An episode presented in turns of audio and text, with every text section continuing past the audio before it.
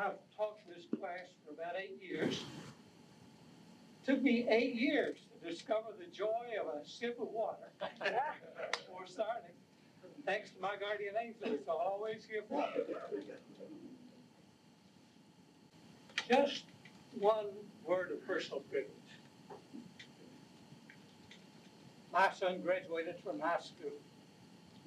What a joy it was for the whole family.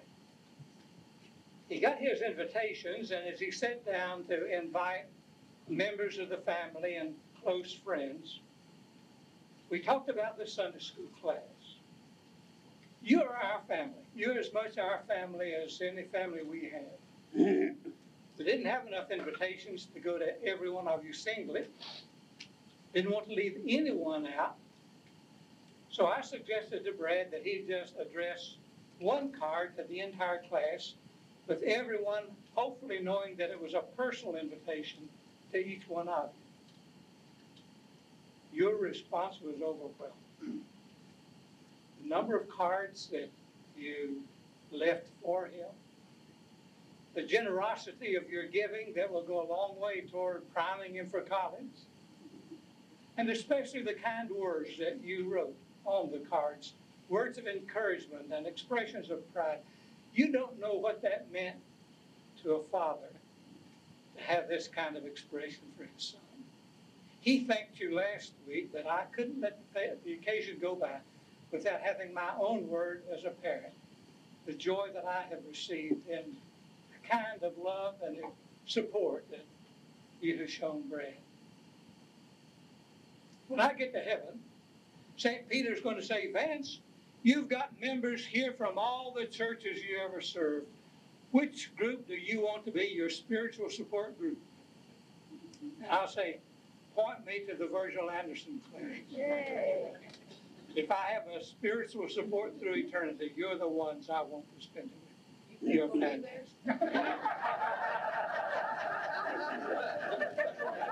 I didn't get that, but I'm not sure I want to have her.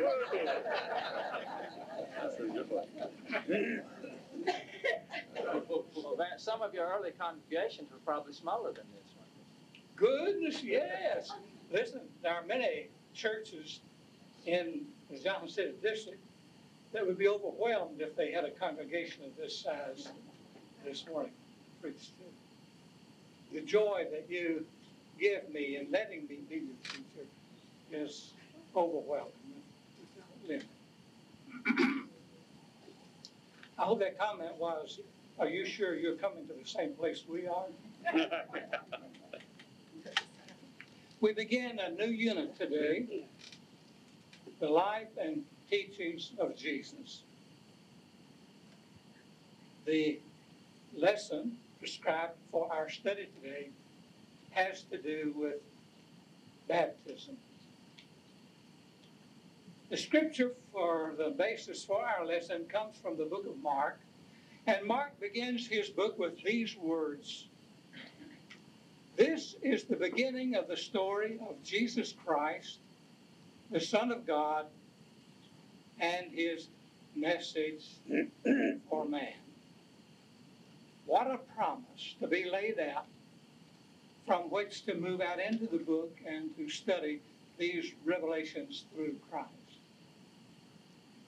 Our lesson today centers on baptism, which has many symbolic expressions for the lesson, but in reality it begins way back in the Old Testament when Elijah lived in the wilderness and went about in a cloak made of animal hair and a leather thrown about his waist, living upon the land.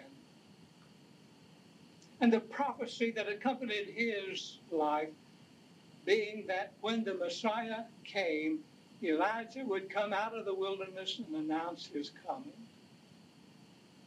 This had been many centuries of waiting.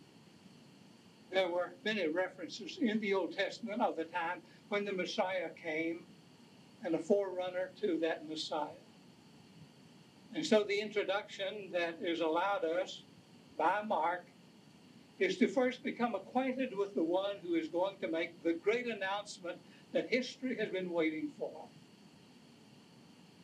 John, cousin to Jesus, less than six months difference in their ages, born in villages that could almost be found by the throwing of a stone. Yet, if there was any closeness in their growing up years, we're not told about it. We get the impression that we, the two aren't even acquainted with one another, even though historical evidence shows that they are first cousins. But John has led a life entirely different from the life that Jesus lived. He has spent years in the wilderness, an ascetic. Jesus was not an ascetic. Jesus lived a normal life in the village of Nazareth, playing with his friends, socializing, all of the normal things that one goes through in coming out of childhood. But John was different. John's father and mother were old at the time of his birth. Chances are they died while he was still a young man. And what is to be done with a young man who is left an orphan in such a time? One plausible explanation would be that the Qumran community adopted him. Now, I make that association because the Qumran community was in the wilderness. It was an ascetic community. It was a community in which marriage did not take place. It was a celibate community, and therefore the growth of the community came about by the adoption of children into the community. And John, living in the proximity, being left without parents, being ordained by God from the very beginning to be the forerunner of the Messiah, what better place for his own training than in a spiritual community like the Qumran community? Now, the Qumran community was made up of Jews who, at the time of the Hellenization of their culture and the breaking down of their strict spiritual laws, left the community, went out into the wilderness, established a community of their own they would be a remnant that would preserve all that was good in Judaism, so that when the Messiah came, there would be a remnant to which he could come. They had rules of behavior and life that were most demanding, far more than the normal Jewish community. And it was a logical place for a young man's mind to grow and to grasp and to get a spiritual foundation by which he could come out of the wilderness and introduce the Messiah. That is fact, that's conjecture, but I hold closely to that possibility because there are so many similarities here that would allow for this to be a part of the life of John the Baptist. He came out with a new ritual to perform. He came out with the ritual of cleansing. That too could easily have come from the Qumran community. Throughout all of the Old Testament, throughout all religions, there is a strong emphasis upon cleansing. There's something about water cleansing that is spiritual. You've been out working in your yard, mowing, pruning the bushes, whatever you may be doing hot day like today's going to be, muggy. You come in at the end of the day and you are dirty, you're sweating, you just feel so terrible. And then you drop into a tub of water, a shower. Wash your body with clean, cool water. When you come out, you feel like a new person. There's a psychological effect that comes from being washed even though it's just a physical manifestation, it has a spiritual overtone in that you just feel good. You feel clean about being washed. And the Jews learned of this early, and there were ritual washings throughout all of the Jewish ceremonies.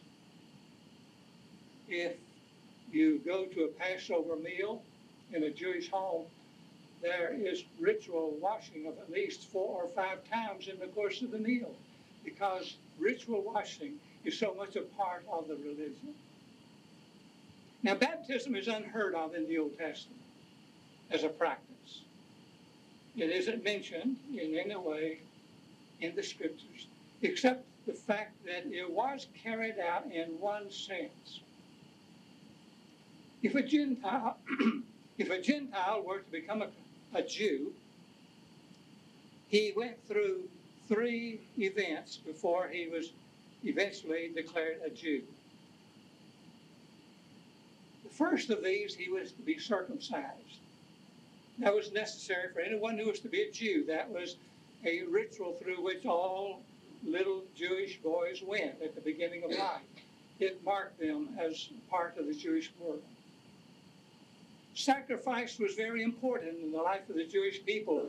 The sacrificial animals were an evidence of this individual repenting of sin, asking for forgiveness, putting it behind, and going ahead. And then the third was the fact of baptism. This was symbolic of the change from the Gentile world to the Jewish world. So it was carried out every time that there was a proselyte from the Gentile world into the Jewish world, there was the ritual of baptism. In all probability, it was immersion, although history doesn't declare what manner. But it would be more symbolic if one were totally submerged in water to give an indication of cleansing, which comes with the proselyting of the Gentile into the Jewish world. John the Baptist was familiar with that. Not only that, but in the Qumran community, the excavation has shown various reservoirs in which people bathed. They didn't just bathe once as a ritual cleansing, repeatedly throughout the day, more than once a day, there was that ritual cleansing. And it, water was very important symbolically in the life of John the Baptist. When he came out of the wilderness, baptizing at the River Jordan, he wasn't proselyting. He was baptizing Jews. Jews didn't need proselytization. There was no need for Jews to be ritually cleansed in this manner. And his invitation to that baptism was repent, repent of your sins. The kingdom of heaven is at hand. I will baptize you with water, which is symbolic of your repentance. but there is one who will follow me, who will baptize you with the Holy Spirit.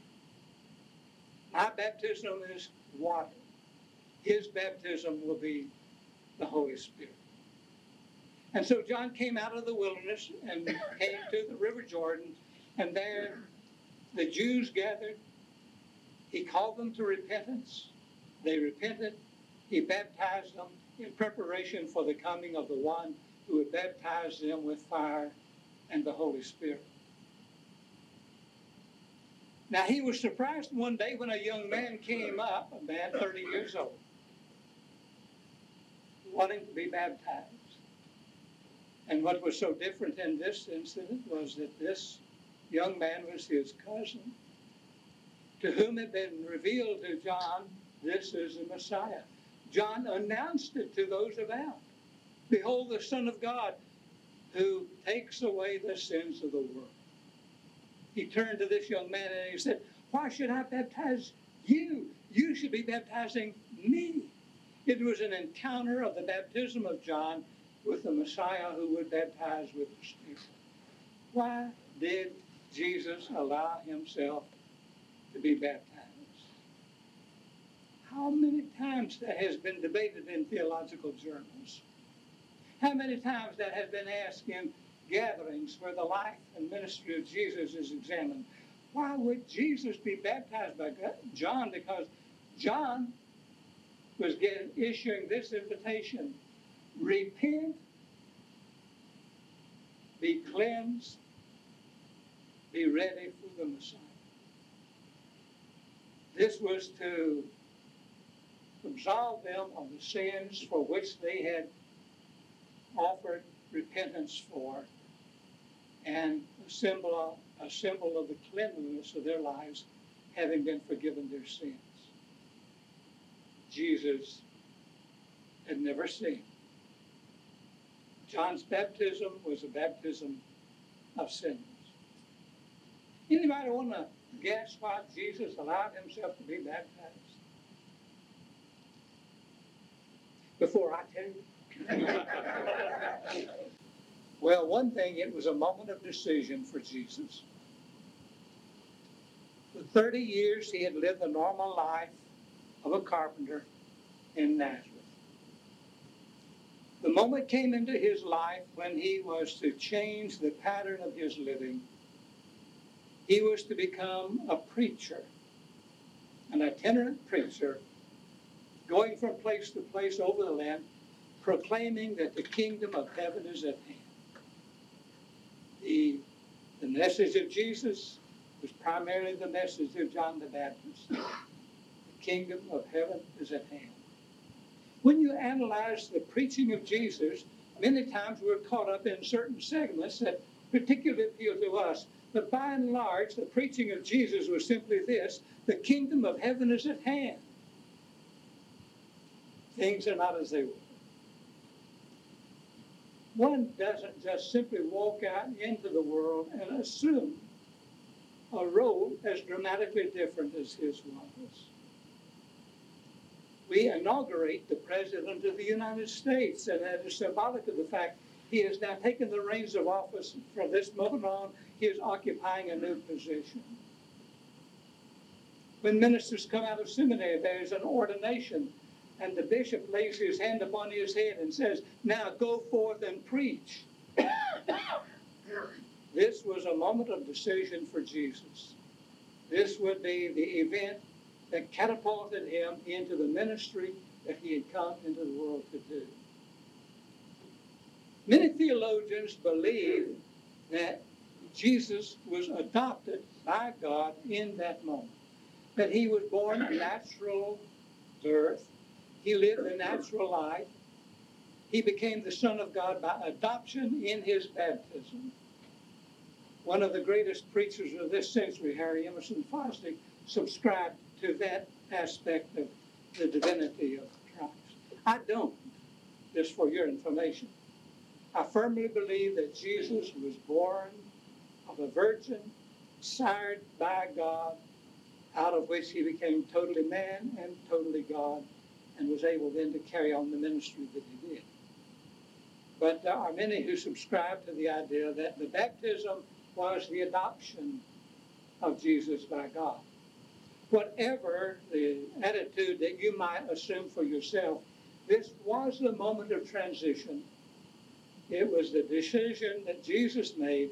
I will no longer be a carpenter. Now I will proclaim the good news. Why was Jesus baptized when everyone who was being baptized around him were sinners? Jesus needed to identify himself with the people he came to preach. They were sinners. He identified himself by going through the prescribed ritual that had been designed for them. It was a matter of identification. You can't help someone by standing at a distance. Mother Teresa could have headed her order seated in Rome, issuing orders, sending money, driving that Lincoln Continental that the bishop, that the Pope gave her. She wouldn't be assigned for sainthood. She would not have made the impact upon Indian society. She, coming from a middle class family, opportunities for comfortable living, turned her back on every bit of it, went into the slums of India, and lived with the people, identified with them, became one of them, thereby she was able to do what she was able to do. Jesus identified himself with sinners. He went into the house of sinners, and the Jewish perfectionists said, You are defiling our faith. You're defiling yourself going into the homes of sinners. But these are the ones to whom he wanted to be, by whom he wanted to be received, to whom he could identify himself. The sinners. And this was the baptism. I have done it. Now you do. It was a moment of God's approval.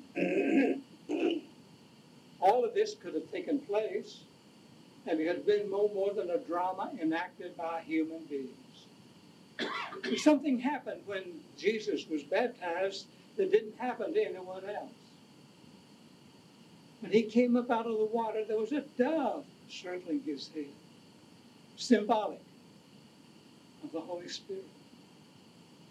And the dove descended upon him as the Holy Spirit, and a voice was heard. You are my beloved Son. Is Jesus the Son of God? As God Himself. He spoke there on the banks of the Jordan River at the moment of the baptism of Jesus. He said, You are my Son, and I am well pleased.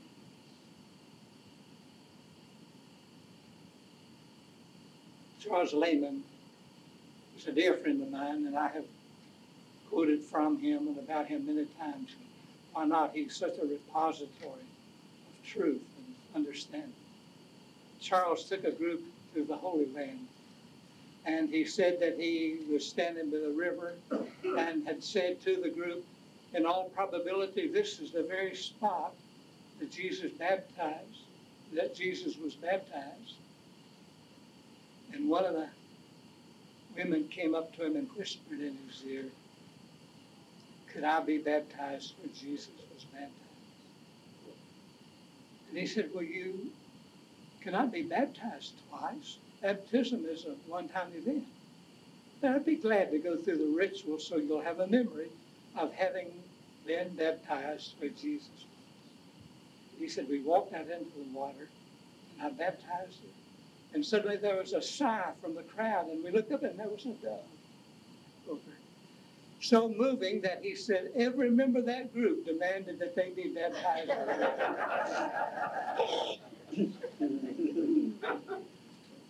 God said, This is my son.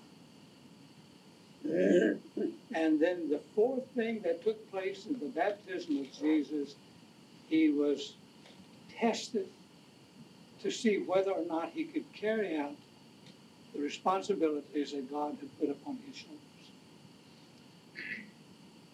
Jesus' ministry was lived out as a human being. He was not a God walking among men. He got tired. He got hungry. He was disappointed. He hurt, just like any one of us. And he was not bound by determined fate to do anything by God. Everything that Jesus did had to be done by his own volition, or it would not have meant anything at all. If Jesus died because he couldn't help it, then we wouldn't praise him for dying. But he said before he died, You are not taking my life from me, I am giving it to you. He even prayed in the garden, Will you change your mind so that I don't have to go through with this? He was asking God to change his mind. He wasn't about to change his own, but he didn't want to suffer, just like we wouldn't want to suffer. Jesus had free will. He did not operate from the standpoint of a mechanized unit put into the world to carry out certain things that God had programmed him to do. God had to be sure that he would stand up to the task. And so he put him to the test. Had he failed the test, he would not have gone into the world to be God's Messiah. You know the testing of Jesus in the wilderness. Throw yourself off the temple. Change the stones into bread. Make it easy. Don't do the thing that would cause you to have to suffer. Show up be spectacular. Everybody would come running if you would jump off the temple and land on your feet without being hurt. Then all say, well, surely this is a man I want to listen to. if you'll feed everybody by turning stones into bread, you can't drive the people away who will I'm afraid that the modern church wouldn't survive the test in the wilderness. I'm afraid that the modern church is more intent on selling itself than its ministers.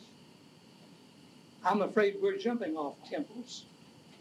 I'm afraid we're turning stones into bread in order to attract people rather than the message Christ brought into the world.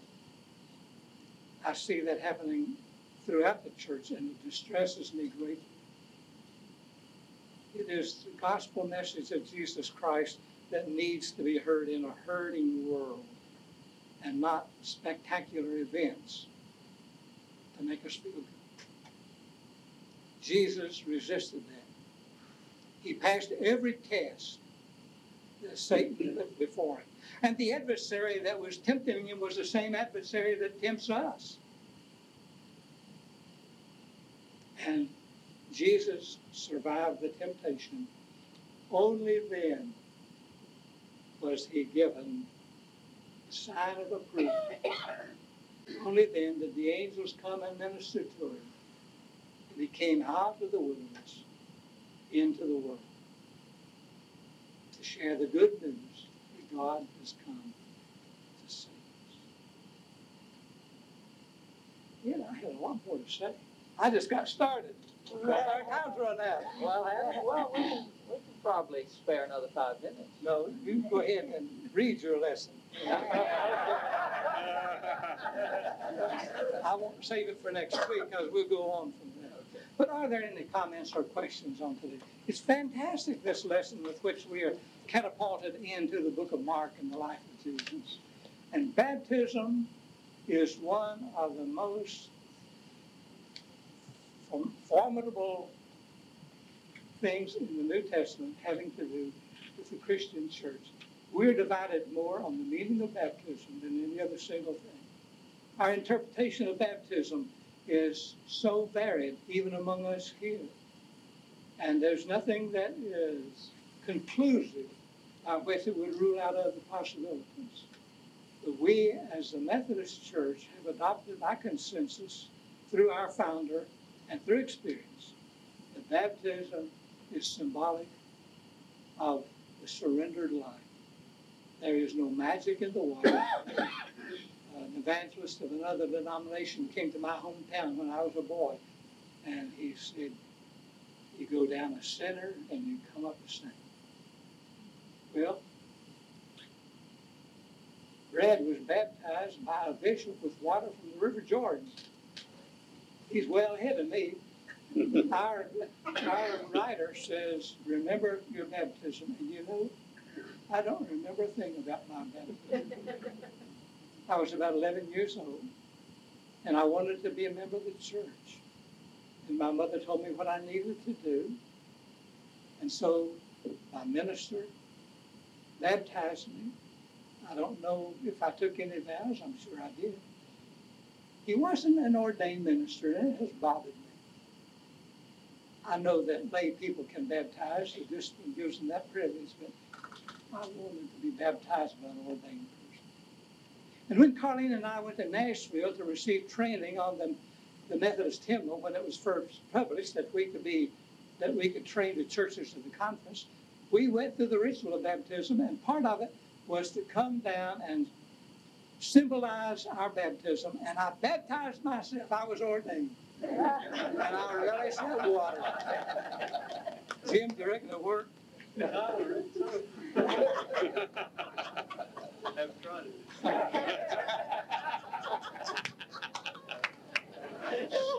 But whatever, baptism is central to our faith because it is symbolic of that which has taken place on the inside.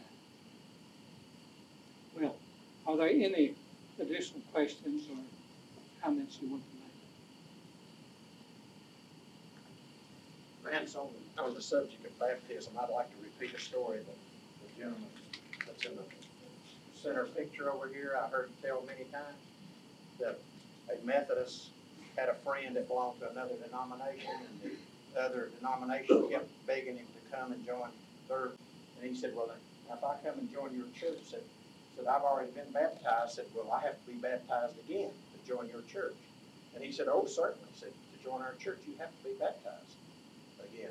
And he said, well, said, what if, what if, what if they just put me down about right here? Said, would that be enough? And he said, oh, no, no, no, no. He said, well, what if they just put me up right here? I said, would that be enough? He said, oh, no, no, I said, that's not right. He said, well, what about this little spot right up here? I said, what if it's still uh, above the water? He said, oh, no, said, no, that, that's it. He said, well, that's what us Methodists is important, that little spot right up here.